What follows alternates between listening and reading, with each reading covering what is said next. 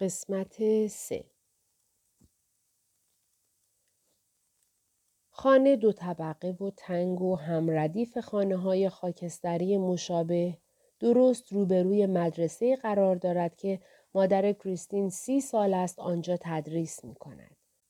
در سرتاسر اینورنس آدم بزرگ‌هایی هستند که حالا یا مغازه دارند یا پیشنویس قرارداد می‌نویسند یا برای آزمایش نمونه خون می‌گیرند و به خاطر دارند که در آغوش خانم مکلیلاند با ریاضیات پایه آشنا شدند و به داستان‌های کتاب مقدس گوش سپردند. به خصوص حتماً به یاد می‌آورند که چگونه خانم مکلیلاند به آنها می‌فهماند که چقدر دوستشان دارد و در عین حال چقدر ساده ممکن است از آنها مأیوس شود. هر سه با هم در اتاق نشیمن عصرانه می‌خورند و برنامه معلومات عمومی تلویزیون را تماشا می‌کنند. نقاشی‌هایی که کریستین در مهد کودک کشیده روی دیوار راه پله به ردیف در قاب‌های مرتب نصب شده‌اند. در سالن عکسی است از مراسم غسل تعمیدش. در آشپزخانه تصویری از او با لباس مدرسه با ظاهری معقول و دندانهایی فاصله دار در سن 7 سالگی و روی قفسه کتاب‌ها عکسی فوری از 11 سالگیش. لاغر استخوانی، ژولیده و جسور با شورت و تیشرت کنار دریا. در اتاق خوابش که تقریباً از زمان رفتنش به ابردین برای تحصیل در رشته حقوق و حسابداری دست نخورده باقی مانده، لباس‌های سیاه رنگ در جارختی است و کتاب‌های چروکیده مدرسه در قفسه‌ها روی هم تلمبار شده‌اند. داخل کتاب منسفیلد پارک چاپ پنگوئن، کریستین به بلوغ رسیده نوشته فنی پرایس فوق‌العاده معمولی. در آلبوم عکس زیر تختش، عکسی بدون ژست از او و پدرش است که جلوی یک ون بستنی فروشی در خیابان کرودنبی ایستاده‌اند. او در آن عکس 6 سالش است و تا 1 سال دیگر پدرش را در کنار خود خواهد داشت. طبق روایت خانواده، پدر کریستین یک روز صبح که همسرش، کسی که 10 سال با او زندگی کرده، برای تدریس به مدرسه رفته بود، از خواب بیدار شد و چمدان کوچکی بست و رفت. تنها توضیحی که برای این کارش ارائه داد، بر تکه کاغذی نوشته شده بود که روی میز راهرو گذاشته بود. متاسفم. از آن روز به بعد، گرداگرد اسکاتلند سرگردان بوده و به کارهای موقتی مشغول می شده و تنها ارتباطی که با کریستین داشته کارت پستالی بوده که سال به سال می فرستاده و هدیه‌ای که تولد به تولد ارسال می کرده. در تولد 12 سالگی کریستین بسته‌ای به دستش رسیده که در آن ژاکتی پشمی بوده مناسب بچه 9 ساله. او هم بسته را به آدرسی در کامامور پس می فرستد، همراه با یادداشتی که خیلی رو راست برای فرستنده آرزو می کند که زودتر بمیرد. از آن زمان به بعد دیگر خبری از او نشده است. اگر به خاطر زن دیگری آنها را ترک کرده بود، می شد گفت فقط تعهداتی را که زمان ازدواج داده زیر پا گذاشته است. اما اینکه زن و بچهش را فقط به این دلیل ترک کرده که تنها باشد و برای خودش زندگی کند، بدون آوردن دلایل قانع کننده، جفا در حق آنان به حساب می آمد، با ماهیتی از همه جهت عمیق‌تر، مبهم‌تر و ویرانگرتر. کریستین در آغوش ربیع دراز کشیده و اینها را شرح می دهد. چشمانش قرمز شده. این هم بخش دیگری از اوست که ربیع دوست دارد. ضعف انسانی بسیار توانا و با کفایت. کریستین هم به نوبه خود چنین حسی راجع به ربیع دارد. در گذشته ربیع هم پیشامدهای خوشایندتری نبوده که روایت کند. وقتی 12 سال داشته، بعد از آن دوران کودکی که مشخصش خشونت فرقه‌ای است و راهبندها و شب‌هایی که در پناهگاه حمله هوایی سپری کرده، همراه با پدر و مادرش بیروت را به مقصد بارسلونا ترک کرده است. اما تنها 6 ماه از رفتنشان به آنجا و اقامت در آپارتمانی نزدیک اسکله‌های قدیمی گذشته بوده که مادرش کم کم از دردی نزدیک شکمش اظهار ناراحتی می کند. مادر به دکتر رجوع کرده و کاملا غیر منتظره با تشخیص سرطان کبد پیشرفته مواجه می شود. اتفاقی که به طرز جبران ناپذیری اعتقاد پسرش به پابرجا ماندن هر چیز را متزلزل می کند. 3 ماه بعد مادر ربیع می میرد. به 1 سال نمی کشد که پدرش با یک زن انگلیسی سرد مزاج ازدواج می کند و اکنون دوران بازنشستگیش را با او در آپارتمانی در کادیز می گذراند. کریستین با شور و شوقی که برای خودش هم عجیب است، می خواهد از ورای این سالها تسلی بخش پسری 12 ساله باشد. ذهنش مدام به تصویر عکس ربیع و مادرش که 2 سال قبل از فوت مادر بر باند فرودگاه بیروت و جلوی یک هواپیمای جت لوفتانزا گرفته شده معطوف می شود. مادر ربیع در پروازهایی به مقصد آسیا و آمریکا کار می کرد. در قسمت جلویی هواپیما برای تاجران ثروتمند غذا سرو می کرد، نوشیدنی می ریخت و به غریبه ها لبخند می زد و در این حین پسرش در خانه انتظارش را می کشید. ربیع به خاطر دارد روزهایی که مادرش قرار بود برگردد، آنقدر دچار هیجان شدید می شد که حالت تهوع به او دست می داد.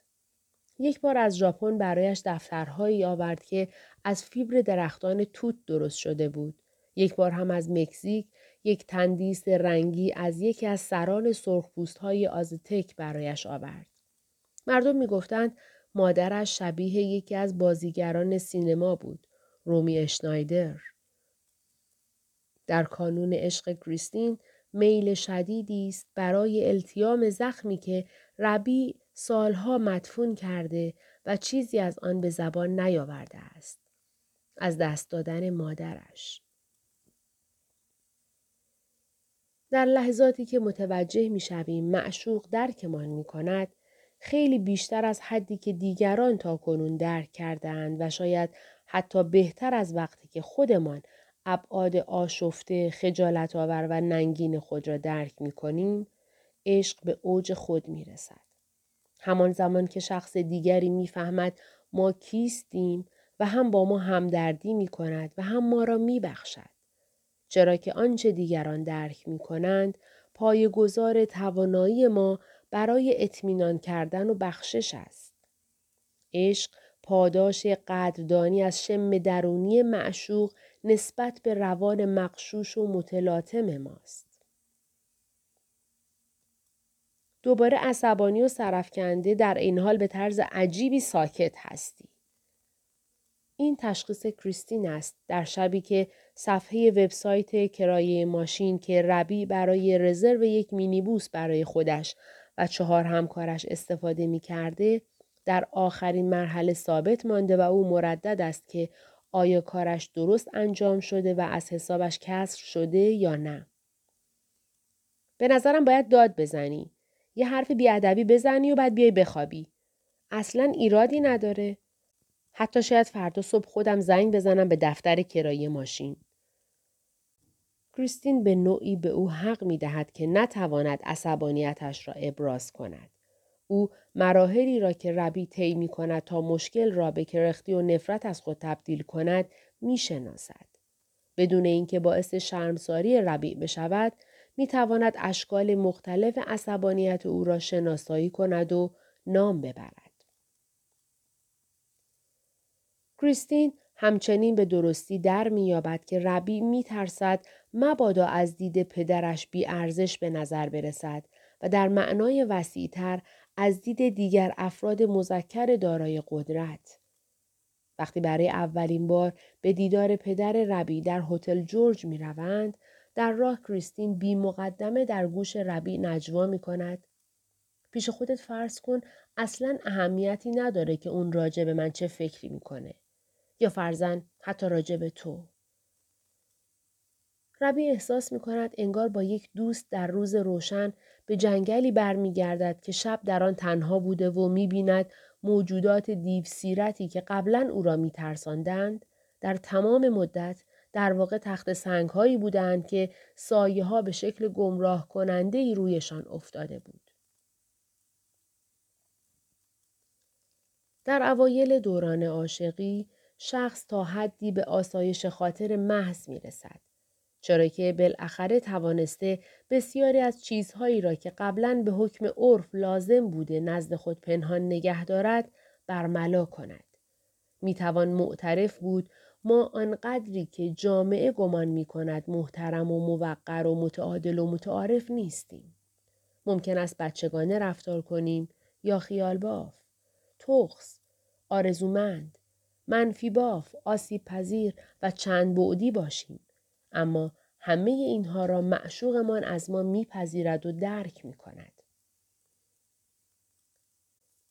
ساعت 11 شب با اینکه شام خورده اند دوباره برای خوردن شام بیرون میروند و از خانه استیک لوس آرژانتینیوس در خیابان پرستون کباب دنده میگیرند. بعد زیر نور ماه روی نیمکتی در پارک مدوز مشغول خوردن میشوند. با لهجه‌های خنده‌دار با هم حرف می‌زنند. کریستین توریستی است اهل هامبورگ که گم شده و دنبال موزه هنرهای مدرن می‌گردد. ربیع کمک چندانی به او نمی‌کند چون او یک صیاد لابستر اهل بندر ابردین اسکاتلند است و لهجه عجیب و غریب کریستین را نمی‌فهمد. آنها حالا دوباره در حال و هوای بازی گوشانه کودکیشان هستند. روی تخت ورجه ورجه می کنند. به نوبت به هم سواری می دهند. با هم راجع به دیگران وراجی می کنند. بعد از بازگشت از یک میهمانی بی برو برگرد به این نتیجه می رسند که همه میهمانهای دیگر عیب و ایراد داشتند و وفاداری آن دو به یک دیگر با بیوفایی روزافزونشان به دیگران عمیق‌تر می شود. آنها از دورویی‌های زندگی روزمره بیزارند. چیزی وجود ندارد که بخواهند سر آن کوتاه بیایند. هر دو مشترکاً حس می کنند دیگر رازی برای گفتن ندارند. طبعاً مجبورند اسامی را که دیگران بر آنها تحمیل کرده اند بپذیرند. نام‌هایی که در مدارک رسمی و کاغذبازی‌های دولتی استفاده می شود. اما عشق باعث می شود دنبال اسامی مستعاری بگردند که دقیق تر با خواستگاه محبت هر دوی آنها جور در بیاید.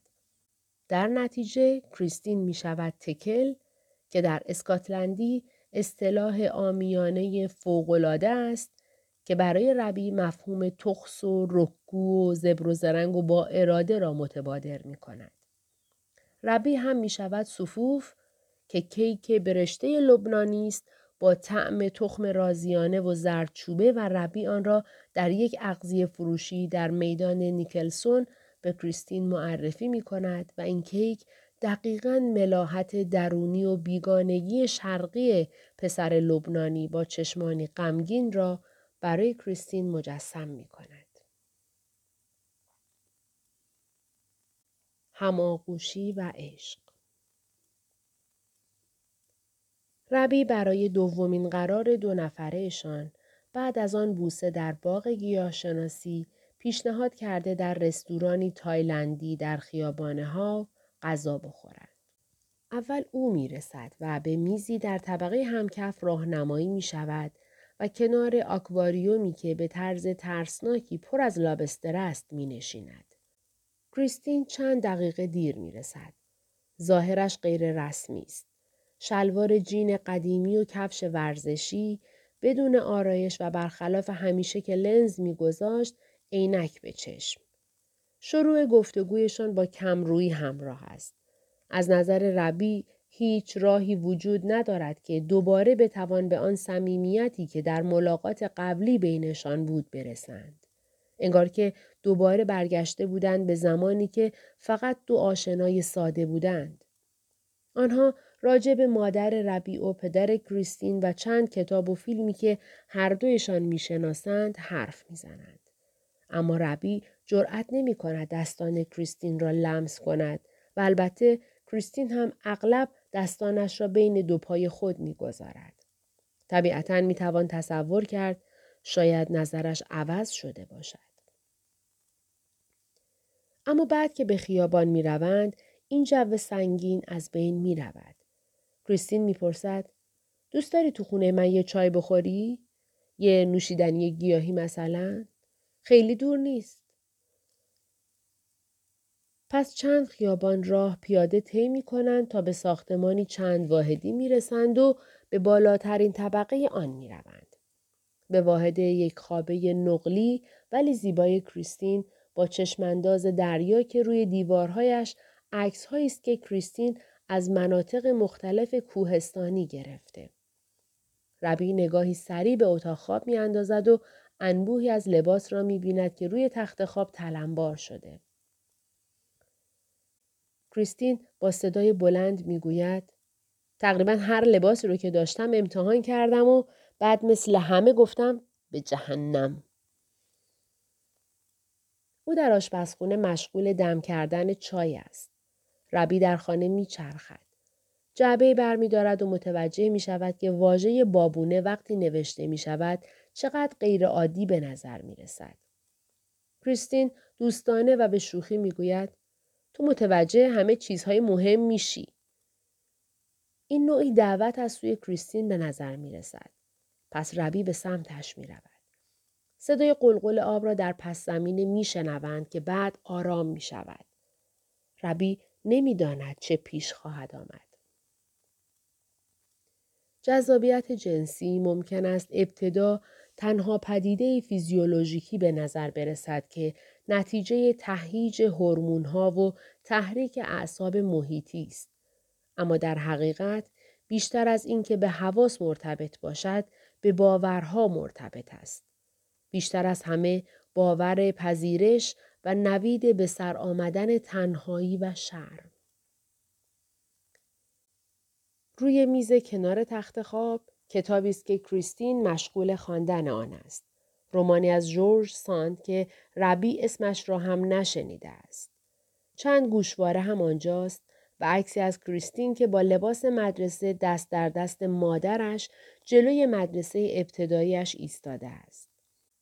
کریستین میگوید: فرصت نکردم همه اسرارم را قایم کنم. به فضولیت ادامه بده. ماه تقریباً کامل است و پرده ها کنار. ربیع از کریستین میپرسد که اولین بار کی به برقراری رابطه با او فکر کرده است. کنجکاویش از سر خودبینی و غرور نیست، بلکه از روی رضایت خاطر و حس رهایی است. حال که مشخص شده امیالی که اگر بی پاسخ میماندند شاید صرفاً وقیح و وحشیانه یا رقت‌انگیز تلقی میشدند، خوشبختانه دو طرفه بودند. کریستین پاسخ می‌دهد: خیلی زود آقای خان. سوال دیگه‌ای هم دارین؟ راستشو بخوایم بله. بفرمایید. خب دقیقاً کی بود که اولین بار حس کردی؟ میدونی چیه؟ اینکه شاید چطور بگم؟ خب اینکه شاید دوست داشته باشی. کریستین با خنده میگوید: حالا فهمیدم منظورت چیه. راستش همون دفعه اولی که قدم زنان رفتیم رستوران، در تمام مدتی که داشتی راجع به کار حرف میزدی فکرم پیشت بود و بعدش راجع بهت خیال بافی میکردم. آدم های ظاهرن محترم ممکن است خیال پردازی های بی پرده در ذهن خود بپرورانند، اما در ظاهر اینطور نشان دهند که فقط در فکر رفتار دوستانه هستند. این موضوع برای ربیع هم به نوعی بسیار تعجب‌آور است و هم بسیار خوشایند و بلافاصله نیروی باعث می شود احساس گناه پنهانیش راجع به میل جنسی تا حد زیادی فروکش کند. اینکه کریستین آن زمان آنقدر با وقار رفتار می کرده، اما رویاهای شبانه‌اش راجع به ربیع بوده و اینکه حالا او مستقیماً به این مسائل اشتیاق نشان می دهد، همه این چیزهای تازه برملا شده این لحظات را برای ربیع تبدیل به بهترین لحظات عمرش کرده است.